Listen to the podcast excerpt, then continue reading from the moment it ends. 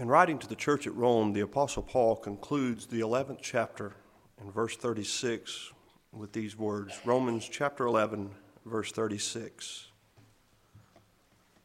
For of him and through him and to him are all things, to whom be glory forever. Amen. Again, Paul says, For of him and through him and to him are all things, to whom be glory forever. Amen. The Apostle Paul has captured a lot in that uh, short sentence. Um, uh, a, a, massive amount of theology is captured right there. And uh, I will not pretend to even hardly scratch the surface uh, today. But last week we looked and announced that we would try to begin looking at uh, fundamental doctrines of the Word of God, hoping to arrive mainly at the doctrines of grace, but before we do, to establish some things about the doctrine of God Himself. Last week we looked at God the Creator, and thank God that He, of His own will, uh, chose to create this world, all things seen and unseen, you and I included, and understand that God had need of none of the creation. God was uh, fully uh, satisfied, content in Himself and through Himself without any of the creation, but for whatever reason, it moved God to create this world and then also to uh, make a world for us, which is glory, where we will be one day by the redemption we have in the Lord Jesus Christ. So, if God will help us today, though, I'd like to look at God's eternality, meaning the eternal nature of God, but also a term that theologians use, and it's not used very often outside of theologians. It's called the aseity of God, meaning God's self existence. In other words, that God exists of himself uh, without uh, the need of any energy or power from any other source. Of course, God is the only one that can do that. He is the only being that exists of himself. And the Word of God, as we see here from the pen of Paul, teaches that very truth that God exists of himself without the need uh, or the help of any. In fact, he told David in Psalm 50, verse 11, he said, If I were hungry, I would not tell thee. He says, For all the cattle of the fields are mine. He says, If I needed anything, David, I wouldn't tell you about it. Uh, but obviously, God has need of nothing. He is also so expansive, God, that when Solomon dedicated the temple of God, he said, Even the heavens, the heaven of heavens, cannot contain thee. Talking about the third heaven where the Apostle Paul was carried to, he said, Even the heaven of heavens cannot contain thee. Uh, of course, his house here, the house of God that Solomon built, he knew that God could not be contained therein. It was not really a place for God uh, to be captured in, but rather a place where people could come and worship the Lord, and God would choose to come and bless them. Uh, so here the apostle says, For of him, through him, and to him are all things. Now, to set it in context, we find it from Romans chapter 1 to the end of Romans chapter 11, the Apostle Paul very, um, some may not think succinctly, but if you think about it, in 11 chapters, the Apostle Paul has addressed every major doctrine of man and God. Uh, he lets us know about God the Creator, as we saw in Romans chapter 1 from last week, that even the nature that we see around us uh, testifies of His eternal power and Godhead, so that they're without excuse.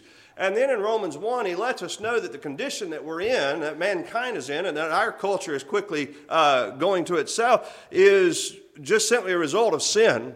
God did not make the world with the intent that sin would be in this world. God made the world knowing sin would come into the world, and God made provision before He even made the world so that when sin did enter into the world, there would be a remedy for it. Uh, but God never intended for sin to exist in this world. So when we see things around us that are horrible and evil, wicked and tragic, uh, that is not at the hand of God. That cannot come uh, at, at none can justly say that that is God's fault. That is the fault of man. It's the fault of Satan. It's the fault of our fallen nature. It is not the fault of God. But as you read Romans chapter 1, you're going to find that, first of all, he lets us know that uh, uh, the gospel has a very important role in this world. The gospel we find in the first chapter of Romans, Paul says, I'm not ashamed of the gospel, for it is the power of God unto salvation to everyone that believeth. But then he goes on to say, For the wrath of God, though, is revealed uh, from heaven against all ungodliness and unrighteousness of men who hold the truth in unrighteousness. And then he goes on and he begins to talk about how cultures devolve over time. And if you read any world history, you'll find that almost every major culture has followed the exact pattern of Romans chapter 1. And we're far down the path in our nation right now of Romans chapter 1. It's uh, a history that continues to repeat itself. Uh, mankind may uh, be renewed with revival, uh, moral revival in a land, and God blesses, and then before long, uh, what happens? Sin begins to take its uh, toll upon a culture and then maybe there'll be a revival again, and, and we go through the same pattern over and over and over again.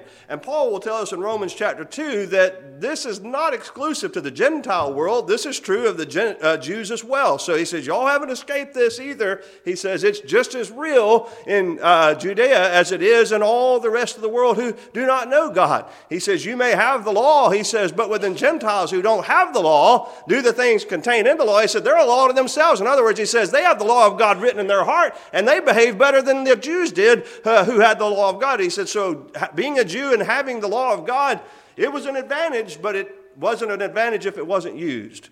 The same could be said of us. Romans chapter 3, we find that the Apostle Paul begins to lay out that every one of us, he said, there's none good, no, not one. But then as he begins to conclude Romans chapter 3, he lets us know that in the Lord Jesus Christ we have a propitiation for our sins, a mercy seat, a place uh, where the blood of the Son of God would be shed and God would be satisfied. You go on through the book of Romans, you'll see all the major doctrines of Christianity taught for, brought forth. And then when Paul comes to chapter 11, he says, I love this in verse 33 Oh, the depths of the riches both of the wisdom and knowledge of God. How unsearchable are his judgments and his ways past finding out. Now, this is a man who's just written about the judgment and the knowledge and the wisdom of God. But yet, when he concludes this writing on God's wisdom and God's judgment and uh, his ways, you know what he concludes? He says, I really haven't even begun to touch it. He says, Oh, the depth of the riches, both of the wisdom and knowledge of God, how unsearchable is the judgments and his ways past finding out. For who had known the mind of the Lord, or who hath been his counselor, or who hath first given to him, and that should be recompensed unto him again? Who's given to God and now is owed anything from God, not one. He says, For of him. So he says, Of all things that we've seen of the creation, of salvation, he says, Of all things, for of him, that means from him, through him, and to him are all things to whom be glory forever. Amen. So when it says for of him, that means of means from. So that tells us that all things that are created, also all things of redemption, they're from, they're of God. They're, they don't proceed from your will, they don't proceed from your ability. They don't proceed from your desire. They don't uh, proceed from your strength. This all proceeds from the will of God and the strength of God. Now, for that to be the case, creation, redemption, uh, there must be a being that is above these things. Uh, there must be a being that is outside these things. There must be a being, a being that's not subject to these things. Uh, first of all, let's look at the creation itself. God is above it, He is the creator, He is the only being uh, that is not created. A number of years ago, I was asked this question was, is, was heaven itself, where God dwells, was that at one time not in existence? And in my natural reaction, my natural mind said, no, heaven's eternal. It has to be. God has to have a place to dwell. But then I stepped back and thought, I'm thinking with a natural mind. See, when we look at our world, it's made up of three primary things time, space, and matter. Well, God is the one who created time, space, and matter. So God did not need heaven to dwell in. Uh, so even heaven itself, where the throne of God is, where he says, Heaven is my throne and the earth is my footstool, there was a time when heaven itself did not exist. The only eternal thing that there is, I hate to put it that way, is God himself. God is the only eternal being. And from him, everything else has been created, even a heaven where God now dwells uh, the heaven where you and I will be by the mercy and grace of God at the last day. So, all things that we see and even the things that are unseen have been made by God. And that's what uh, John tells us in John chapter 1 about the Lord Jesus Christ when it says, In the beginning was the Word, and the Word was with God, and the Word was God, and the same was in the beginning with God. And he goes on to let us know that all things were made by Him, the Lord Jesus Christ. Everything that we see and all the things that we cannot see were made by the power of the Son of God, the Lord Jesus Christ. He is eternal eternal, and He's the only eternal being. And because of that, everything that is created, which is all things outside of God, are subject to God. If there was anything that was eternal in addition to God, it could not be subject to Him.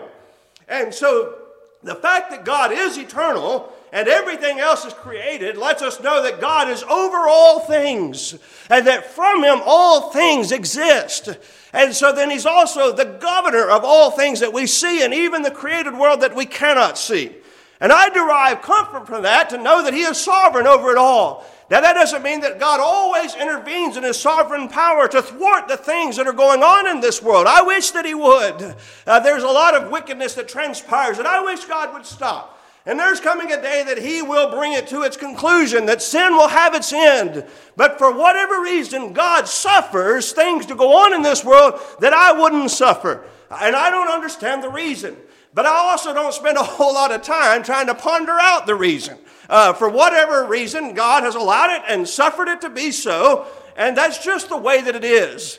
I don't need him to explain to me why. He doesn't owe me an answer. As here Paul says, Who hath known the mind of the Lord, or who hath been his counselor? He owes me no explanation uh, whatsoever. Why? Because I'm one of His created beings, subject to Him. I'm just as subject to Him as any other creature of His creation. And so I have no right to demand of God an answer for the things that I don't understand. Now, I thank God for the things I do comprehend and understand. And I can spend a lifetime just trying to understand the things He has revealed in His Word. So again, Paul says, For of Him from God are all things. That means everything that you see, everything that you can't see that's been created, that has all come from God. He says, and through him. That means that God is the first cause of all things. As you read Genesis 1, that's very clear. In the beginning, God created the heaven and the earth. Some have asked, well, when was heaven where we will be at the last day? When was it made? I believe it was made right there in Genesis 1, verse 1, when he says, In the beginning, God created the heaven and the earth. I believe in that moment, heaven that is eternal was created by the power of God. He established his throne in the heavens at that moment. Uh, in the beginning, why? Because as you go on and read about the creation, you're going to read about other heavens being uh, separated uh, from other parts of the creation. But as you find God open up Scripture, He says, In the beginning, God created the heaven. You know, it's interesting to me, though, that God does not, as He opens the Word of God, He does not try to defend the reality of God.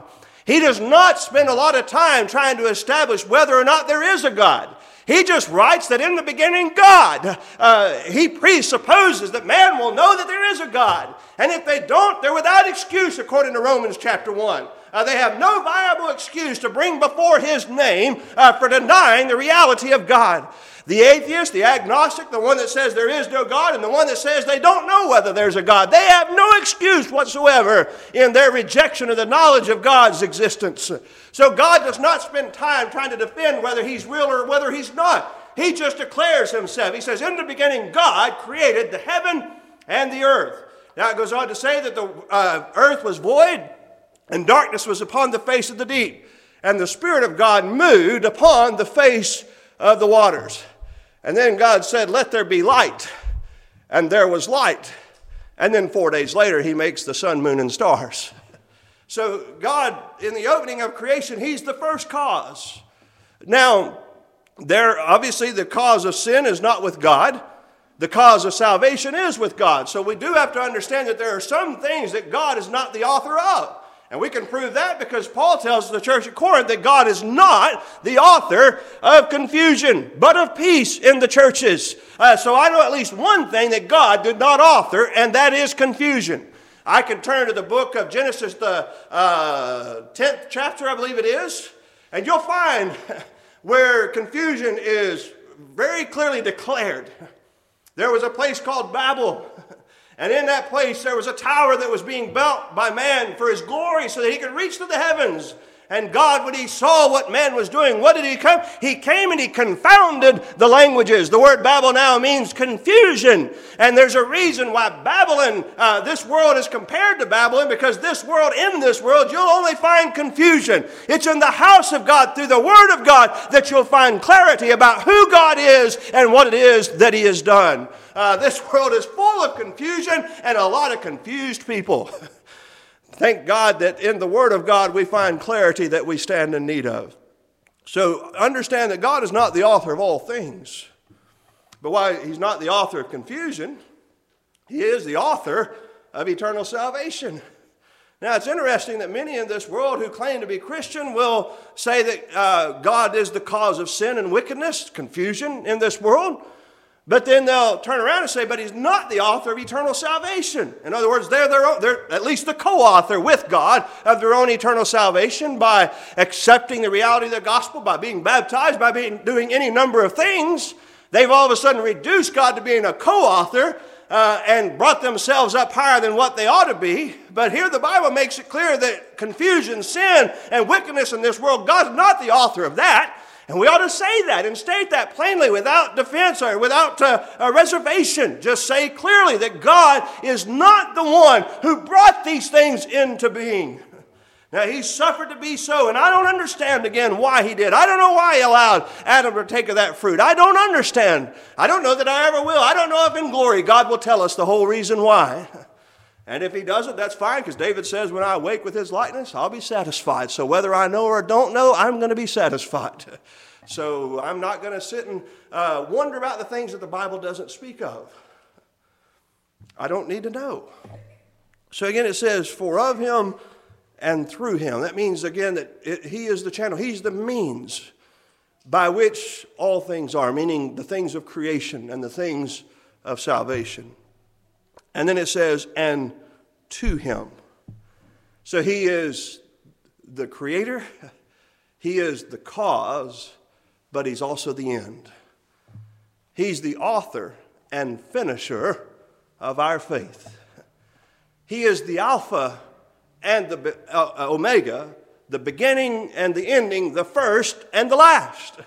So here is creation, here's redemption. It's of Him, it's through Him, and lastly, it's to Him. In other words, God did this not for you, but primarily He did it for Himself. For His own glory, God has made all things that are seen and unseen, and also uh, for Himself, God has redeemed uh, the elect uh, people of God. Yeah, he did it again primarily for himself. You happen to be the blessed recipient of his deliverance and his redemption and his salvation. But according to what Paul says here in the last verse of Romans chapter 11, God primarily did that for himself. For of him and through him and to him are all things to whom be glory forever. Amen. Turn with me to the 17th chapter of the book of Acts. In Acts chapter 17, the Apostle Paul again speaks some of the most profound language found in all human writing. Now, obviously, he says these things by inspiration of the Spirit of God, and that's why it's so profound. Acts chapter 17, for Bible readers, you know this is when the Apostle Paul comes to Athens. And when he comes to Athens, he begins to be challenged for his preaching on the resurrection from the dead. And so he's arrested and he's taken to the Areopagite, and they want to know about this new doctrine, verse 19, whereof thou speakest. So you have the Stoics and the Epicureans, these philosophers who love to do nothing else but to hear or tell some new thing. And you've got some of God's people that are that way. They don't want to hear the old things of election and predestination and our salvation in Christ. They want to hear or tell some new thing.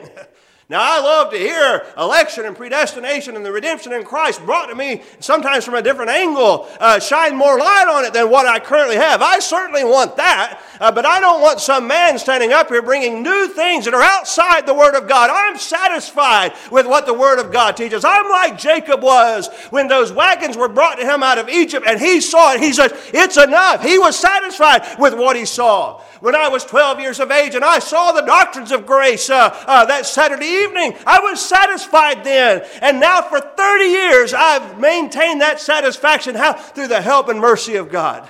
I don't need more. Uh, now, I want to know more about it. I want to understand it better. But as far as the simplicity that I find in the Word of God and the doctrines of grace, I'm satisfied with that and have been uh, for three decades now. But anyway, here the Apostle Paul, he deals with these people. They want to hear or tell some new thing. So they hear about the resurrection from the dead, and that's something new, and they want to hear about it. And so they arrest him, and he's got to go and give his defense. And if it's not satisfactory, he's going to be put to death here. Now, so far, I've never had to give a defense of God and my life be on the line that I give an adequate defense. My preaching has been before the people of God who, for the most part, have been ready to receive it.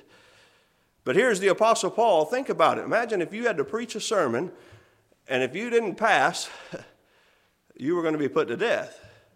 So here is the Apostle Paul on Mars Hill. He stood in the midst of Mars Hill and said, Ye men of Athens, I perceive, this verse 22. He says, I uh, perceive that in all things ye are too superstitious. Now, remember, this is a man preaching for his life.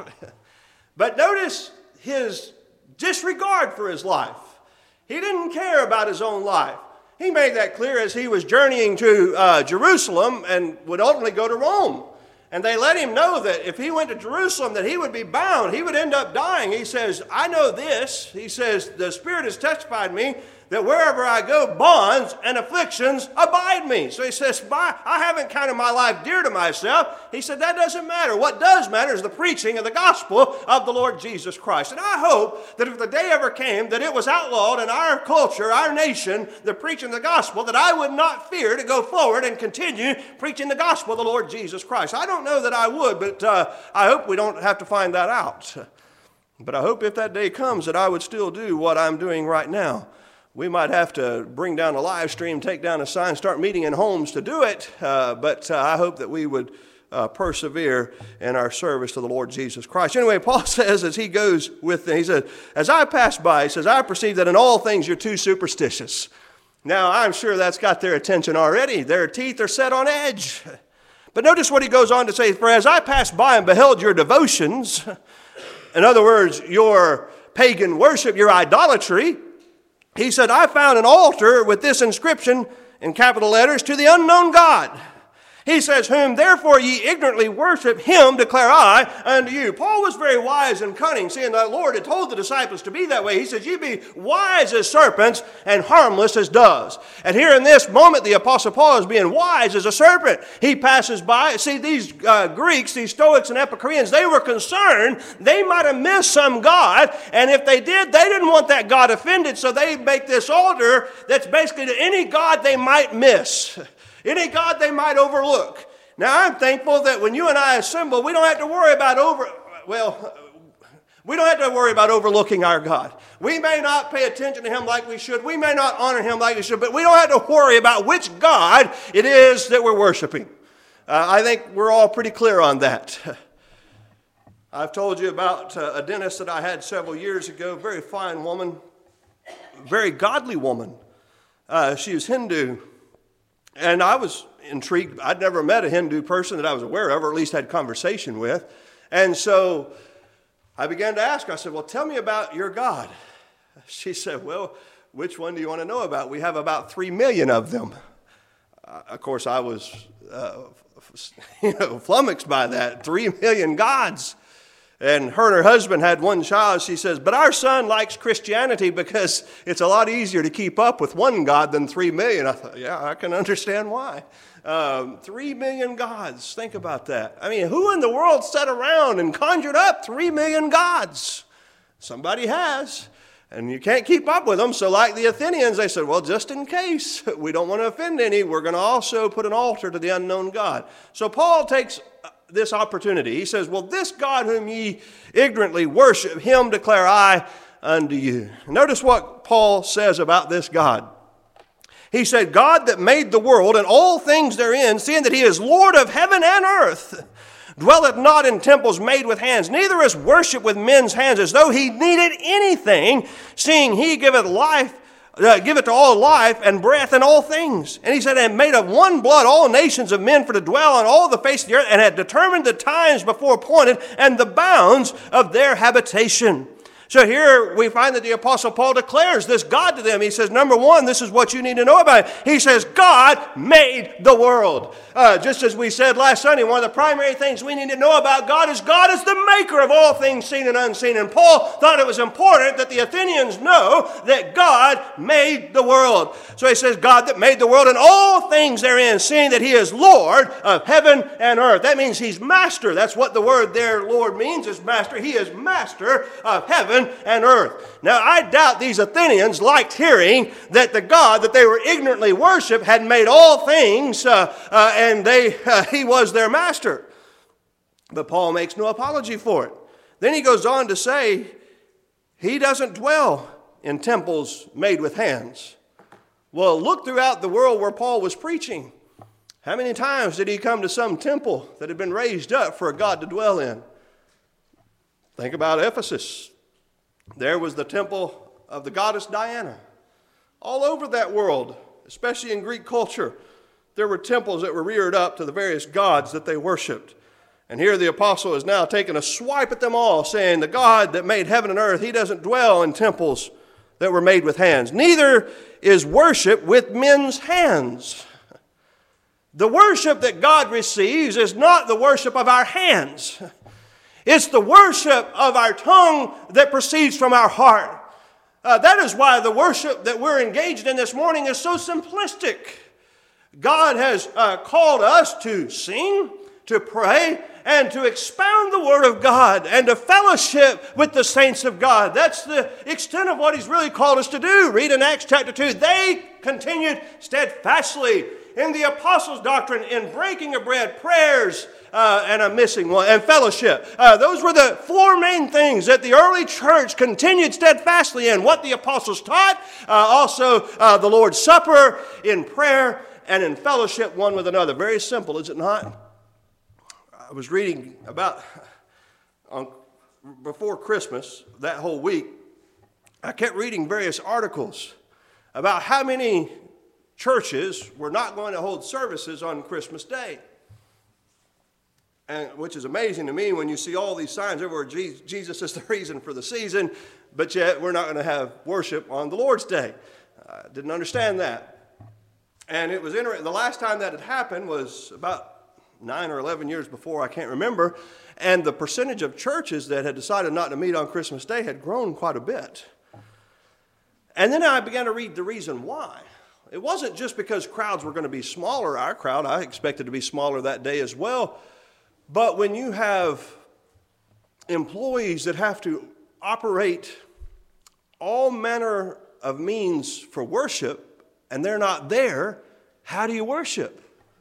If you're accustomed to all the various things that man has added to the worship service going on in order for worship to occur, and they don't show up to fulfill their obligations and their jobs, what do you do? You know, I find that in the book of Acts, the 16th chapter, there was a lady named Lydia of the city of Thyatira. There wasn't enough men for a synagogue, so what does she do? She meets with the other women, and there they are by a riverside on the day of worship, and they prayed. That's all they could do. That's what they did. They met and they prayed. One glorious, one of the many glorious things, but one glorious thing about the New Testament church, it can go anywhere. We can worship in any place. Um, if we know a few songs, don't even need a hymnal. If the man of God has enough committed to memory, doesn't even have to have a Bible. Our worship is so simple that we could gather in a home, a nursing home, uh, out by a creek side, wherever it would be. And if we had the desire then to assemble for worship, we could worship. We don't need all the elements that many have brought into worship to do so. Here, notice again that here Paul says that God is not worshiped with men's hands as though he needed anything, seeing he giveth to all life and breath and all things. So he makes it clear that God, first of all, made the world and all things therein, and he's Lord or master of heaven and earth, and he doesn't dwell in the temples that those men had made to God uh, so that God would have a place to dwell. He said he doesn't dwell in these places. He says, and he does not worship with men's hands. All the things that you are employing uh, for worship, he said, God does not receive that worship. That is not what God wants in worship. Uh, the Lord Jesus Christ made clear uh, to the woman at the well of Samaria there in John chapter 4 what it, how it is that we're to worship God. He says, God is a spirit and they that worship him must, not if they want to, if they like to, he says, must worship him in spirit and in truth. One of the reasons that I am so dogmatic about the way in which we practice our worship is because we're worshiping God. We're not worshiping ourselves and our own desires. And so, if God has said, This is how I want to be worshiped, if I'm going to worship God, I've got to do it the way that He has prescribed, the way He's commanded. Otherwise, it's not worship at all. Otherwise, what it is is for my entertainment or to build myself up instead of magnify the name of God. And God, throughout the Word of God, Old Testament or New, has been fairly simple in what He's commanded of man to serve Him and worship. Anyway, Paul goes on to say, He's not worshiped with men's hands as though He needed anything, saying He giveth to all life and breath and all things, and made of one blood all nations. Go all the way back to Adam. then you can proceed forward to Noah, and from one blood he said he's made all nations of men for to dwell on the face of the earth and had determined the times before appointed and the bounds of their habitation. And it was God who set forth where we live and so on and so forth. He says that they should seek the Lord, if haply they might feel after him and find him, though he be not far from every one of us. For in him we live and move and have our being. So Paul took it from a very broad topic to a very personal one. He said, first of all, God made, all, made the world and all things therein. That's pretty broad. But then he goes on, he says, For in him we live and move and have our being. That becomes very personal. That was a lot for these Stoics and Epicureans to accept. But notice what he says also, even one of your poets have said, For we are also his offspring. So he begins to quote their own writers. He says, uh, For as much then as we are the offspring of God, we ought not to think that the Godhead is like unto gold or silver or stone graven by art and man's device.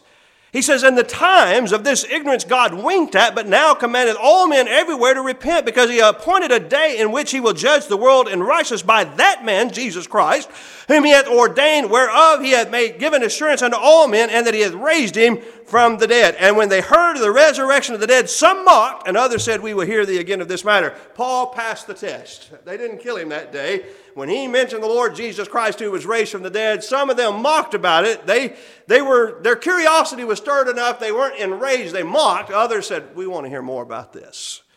But here, Paul says there's some ignorance that God in past times winked at. That means God, God suffered it. We're past that time now, though. And God has clearly declared in the New Testament how He is to be honored and worshiped. And so we would have no excuse. And he says, There's coming a day where he will judge the world in righteousness by the man, that man whom he hath ordained, where he hath given assurance to all men, and that he hath raised him from the dead. So here the apostle lets us know that once again God's a creator, that in him we live, move, and have our being, as we saw in Romans the 11th chapter. For of him, through him, and by him, or to him, excuse me, of him, through him, and to him are all things. And no wonder he would say, To him be glory now and forever. Amen. In Deuteronomy chapter 33, Moses says this. He says, The eternal God is thy refuge. Deuteronomy chapter 33, verse 27. He says, The eternal God is thy refuge, and underneath are the everlasting arms. And he shall thrust out the enemy from before thee, and shall say, Destroy them. Now, it's interesting. So here is God declaring through Moses to the children of Israel in the very last chapter of the books of Moses, he lets them know the verse before there is none like unto the God of Jeshurun, the God of, uh, of, uh, of Israel. He says, There's none like him. Of all the gods of this world that men have contrived and made, there's no God like him. So he says, There's none like unto the God of Jeshurun, who rideth upon the heaven in thy help, and in his excellency on the sky. So God is not bound on this earth. Again, we look at uh, this world and we are bound. We're bound by time. Uh, time is sometimes my friend and sometimes it is not. Uh, uh two days ago, I was um, going over to uh, Miss Amy's mother's burial and I had to do a little work that morning and I got a little distracted. And all of a sudden, time passed.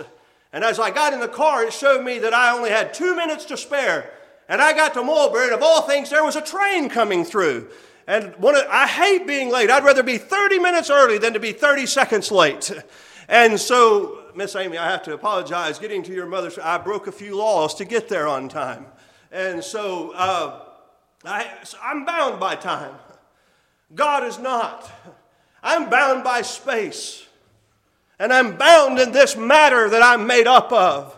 Why is it that David would say, Oh, that I had wings like a dove? Why? He said, For then would I fly away and be at rest. What was happening there? David was bound by the matter of his carnal body, and there was a part of him that desired to fly away and be at rest with God. But he was bound by nature, and he could not do the things that he would, as Paul would tell us in the seventh chapter of the book of Romans. I'm bound by space. I'm bound by this matter of this body. I'm bound by time. God is not bound by those things. He is the maker of those things. Sometimes we say that God uh, is outside of time, and, and there is a truth to that. God made time. He's not bound by it. God uses time. God's on time. God steps into time. Uh, but God is the creator of time, so time is subject to him. As we saw last week in Joshua 10, when Joshua said, Sun, Stand thou still in Gibeon. What happened? God suspended the laws of nature and time stopped. time stopped for a little while. The sun didn't go down for about a day. God's not bound by time. I think about in Luke, the eighth chapter, the Lord Jesus is on his way to the house of Jairus because Jairus has come and let him know that he has a daughter that's very sick, sick to death. And so he begins his journey. And this man, Jairus, is a very important man. He's a ruler among the Jews. And on the way, there comes a woman with an issue of blood, and she had that issue for 12 years. That little girl was 12 years old as well. So, for as long as Jairus had that little girl, this woman had this issue of blood. Her issue was chronic, but yet you got a little girl who has an acute issue. If it had been me, I'd have said to the lady, I'll be back. You've dealt with this for 12 years. 12 more hours won't hurt. I'll be back. Jesus didn't operate that way. You know why? Time did not bind him. So, and he didn't get in a hurry. He didn't get concerned. He didn't get worried. He knew the daughter would die. He knew it. Matter doesn't stop him, space does not control him, time does not restrain him. And so, of course, the daughter dies while he stops to help the woman with an issue of blood. I can only imagine what that father felt like. I remember when um, Evelyn broke her leg and, I, and Lydia called me, how almost panicked that I was until I could get there and see for myself. When Adley broke his the same way, um, a few other times our children have had situations arise that just got me moving very quickly. So I can only imagine what Jairus felt like while he stood there and watched as the Lord healed this woman with an issue of blood. Jesus didn't get in a hurry because time does not constrain him. But he gets to, well, the Jairus' servants come to him and says, Your daughter's dead, trouble not the master. Don't trouble him. It's beyond help. Well, that was the time he needed to trouble Jesus the most, meaning he needed to pray. And I love what Jesus says in response. He says, Fear not, believe only, and thy daughter shall be made whole. Well, apparently, Jairus, he believed that because they journey on to the house. And when Jesus comes to the place, he says, You show me where she lays. He says, She's not dead, but sleepeth. And they laughed him to scorn. So he put them all out of the room except for the mother, the father, Peter, James, and John. And then he just looks down and he says, Young maid, arise. And immediately life is restored to that body, and he turned to the mother, and the father says, Give her to eat.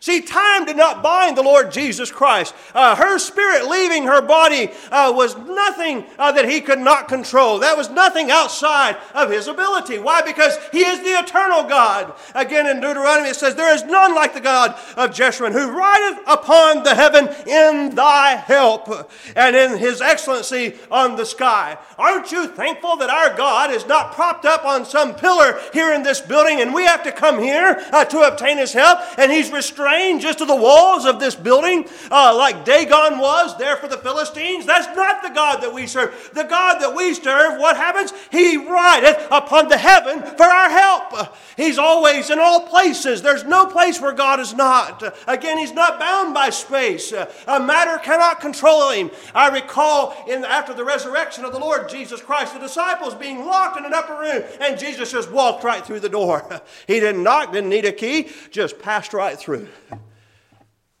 When he was resurrected and they rolled away the stone, the body was already gone. Jesus didn't need the stone rolled away to get out of that tomb. He just passed right through it. The whole reason that stone was rolled back by the angel was to reveal the reality of the resurrection. Matter did not stop the resurrected Jesus Christ. Now here he is in his glory, and matter would not stop him. This world would not restrain him. There were times in his earthly ministry when his hour was not yet come, he would just pass right through men. Other times he would speak, and men would fall back as dead. You find over and over that Jesus was not ruled by time. He was not ruled by space. He was not ruled by matter. Why? Because He made these things. And as such, He's the creator of them. He's the governor over them. And they're subject to His power and to His control. And I'm, i find great uh, encouragement to know that. There's coming a day that this matter that stands before you will drop to the earth and its dust will pass away. But the matter of this body, has been taken care of through the redemption we have in the Lord Jesus Christ. And when He comes back the second time without sin unto salvation, He will speak, and the cells and the dust of my body will be reassembled back together and fashioned like the glorious body of the Lord Jesus Christ. Uh, the matter of the matter of this body will not stop Him at the last day. Space will not be a problem for Him. He will just appear in the sky, and the Bible says we will meet the Lord in the air. Uh, time will not be an issue for him either. And God is always right on time. Galatians chapter 4, verse 4 But when the fullness of the time was come, God sent forth his Son, made of a woman, made under the law, to redeem them that were under the law. Again, I've said time's my enemy. Every Sunday's time is my enemy. I'm racing against the clock every week to try to uh, set forth truths that are very important, I believe, to the child of God. And yet I know lunchtime is important as well. uh, time is usually not our friend. Time is something that constrains us. There's sometimes I wish I had more of time. There's times that I wish time would hurry up. you know, it's amazing we get to the end of a year and say, well, where did it all go? Well, you wished it away because every day say, I wish this day would hurry up. Wish this day would hurry up. And then you get to the end of the year and say, wonder where it all went. Well, you wished it to hurry up. It did. Uh, you got your wish. It went fast. Um, thankfully, though, God, who made time, who governs time, is never governed by time. As much as I would like to dictate to God to come back in this time right now, I don't have that power. But if God says time is no more, He's coming, and I can't stop Him. Not that I would want to, but I couldn't if I desired. And there's the wicked of this world that would want to. I find in the life of Jesus another time that he was not controlled by time. He came to the wild Gadarean, if you'll recall. And when he came to the wild Gadarean, he said, What is your name? He says, Our name is Legion, for we are many. And what did those devils say to the Lord Jesus Christ? Art thou come before the time? In other words, they said, We know that you're going to destroy us at the last day, but it's not the last day yet. You're ahead of schedule. No, he wasn't. He was right on time uh, to help that poor individual that was beleaguered by those devils that day. And so he drove those devils into the swine as they requested, and the swine, of course, cast themselves off a cliff into the sea and drowned. But here the devils, they thought Jesus was not operating in time, on time, on schedule. And so the devil say to him, Why are you come before the time? Jesus didn't have to give them an answer and say, Well, here's the justification of why. And he didn't answer that. He didn't answer the criticism. He just made clear he was the God of time, and he would do as he would when he would. So again, God is not controlled by time. He's not limited by space. He's not limited by matter. He created it all. I was reading this week discussion on whether or not a body should be buried or cremated, and I have thoughts on that. I believe that we ought to follow the example that we find throughout the Word of God, Old Testament and New, and be buried. now, if you believe in cremation and you follow that pattern, don't worry, Jesus can get your body out of the ground as well or wherever your ashes are scattered. But in that discussion, where people were trying to debate on which was right, which again to me, the matter is settled when you read that God buried Moses. If God used burial to dispose of the body of Moses, that doesn't mean that, like with Jesus, well, some they were he was just they were following the culture of the day. Well, God wasn't following the culture of the day when God buried Moses. But either way, for those, what did Job say? Job is probably the oldest book of the Bible lived in the very earliest of days. And he said that even though the skin worms destroy this, my body, yet in my flesh shall I see God, whom I shall behold, behold for myself, and not another, though my reins be consumed within me. He just said, even though the skin worms destroy this body, though my reins are completely gone, he said, There's coming a day that I shall see the Redeemer, my Redeemer. He said, I will see him for myself and not another. The Bible lets us know that our bodies shall be changed. They will not be exchanged, they will be changed. They'll be sown, buried in corruption, raised in incorruption. The matter of our body does not constrain the power of God. Why? Because He made these bodies. He took the dust of the earth in Genesis chapter 1 and He made a body. He made a, He breathed into His nostrils the breath of life and man became a living soul. In Him we live, we move, we have our being. So again, he says, There's none like unto the God of Jeshurun who rideth upon the heaven and thy help, and in his excellency on the sky. The eternal God is thy refuge, and underneath of the everlasting arms. Why is that verse so comforting? Because if God himself is not eternal, then he doesn't have charge of eternity. And eternity is a very important matter to me. There's a lot of things that depend on God being eternal. A whole lot. How can I trust that I have eternal life unless God Himself is eternal? How can God give something that God is not and that God does not have in His attributes? God is eternal. And because of that, I can trust that the life that I have in Him is an eternal life. Jesus says, I give unto them, John chapter 10, eternal life, and they shall never perish. That is a promise that I lean on. But one of the reasons that I can lean on it is what I find in Deuteronomy where it says, The eternal God is thy refuge. Not just the God is, uh, God is our refuge, but the eternal God. We find that the Apostle Paul would write to Timothy and he says, Now unto the King, eternal, immortal, invisible, the only wise God, be honor and glory forever and ever. He would say later to Timothy, Fight the good fight of faith, lay hold on eternal life. Well, what good would it do to lay hold on eternal life if there wasn't a king who is eternal? Uh, so, the eternality of God is a very important matter to you and me because our life and glory depends on the reality that God Himself is an eternal being and nothing else is. God is the only thing that is eternal, and God is also a God that has all power to exist within Himself. Time is about gone, but Remember what Moses was told. In Exodus chapter 3, when he's trying to give all the excuses why he can't go and tell Pharaoh what God had said to let his people go. One of the excuses is, Well, who am I going to tell them has sent me?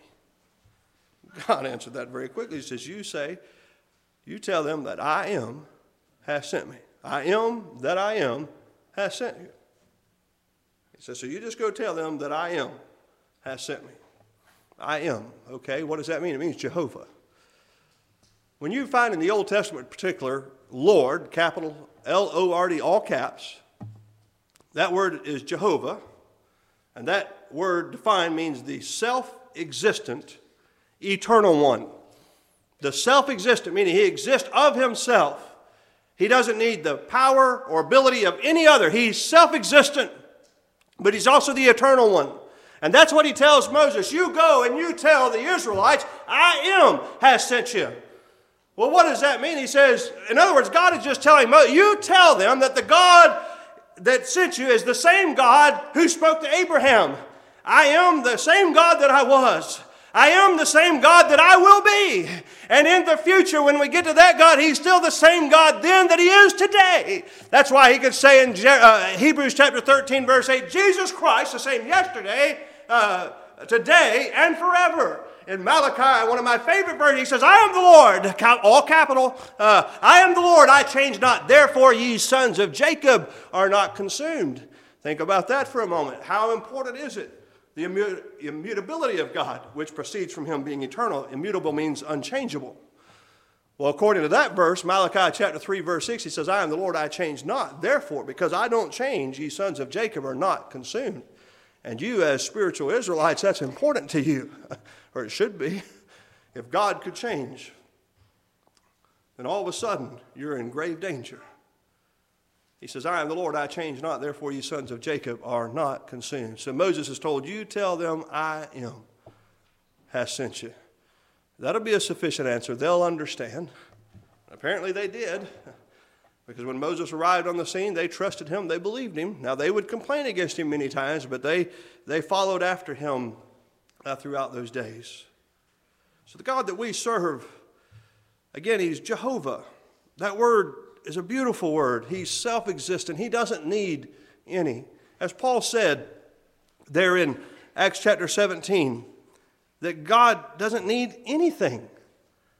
As God told David in Psalm 50, if I were hungry, I would not tell thee. Could you imagine? How would you even feed him if he was? God does not need us for anything. But yet, in his mercy, he made us. And in His grace, He redeemed us. That's amazing to me. A God who was self existent, had glory without making this world, could show forth His grace and mercy without us. Uh, none of this was needed. But yet, God, in His kindness, chose, knowing that we would fall, to create us in spite of that, knowing that when we would fall, He had already elected us and loved us, that He would have to send His Son to redeem us. Now, if it had been me, and I could see in advance that you would do something that would require the life of my son, we would have separated power, uh, paths right then as soon as I could see it. Because I, I love you, but you're not getting my son. The other day, I walked out the door, and Adley's tractor was parked over at Hebron, and I couldn't see him anywhere. And that road is very busy. My heart nearly stopped. and I ran over. Thankfully, a lady stopped, and she said, Are you looking for a little boy? I said, I am. She said, I saw him go to the back of the church with a dog. I thought, Thank God the dog's with him. And I went, I still couldn't see him, and I began yelling for him. Of course, I'm just about to lose it. Um, and all of a sudden, here comes the little boy running, smiling. and I was ever so grateful. I'll tell you right now, in that moment, I saw how much I loved him and how much I love him. And I love you. but you're not getting my son. But here's how much God loved us. In spite of knowing what we would do, He created us anyway and then sent forth his son, made of a woman, made under the law, to redeem us that were under the law. As we ate of that table last night to show in picture what God gave up through the giving up of his son, he willfully did that so that you and I would be delivered. And there's coming the eternal day when we will glorify the Son of God and his Father throughout all the days of eternity, if we could put it that way for the great mercy of his kindness, not only in redemption, but I believe we'll worship him for creation itself. And that we would say, like Paul, for of him, through him, and to him are all things. So, what should we do? We should glorify him both now and forever. And with that, we say, Amen, and may God bless you.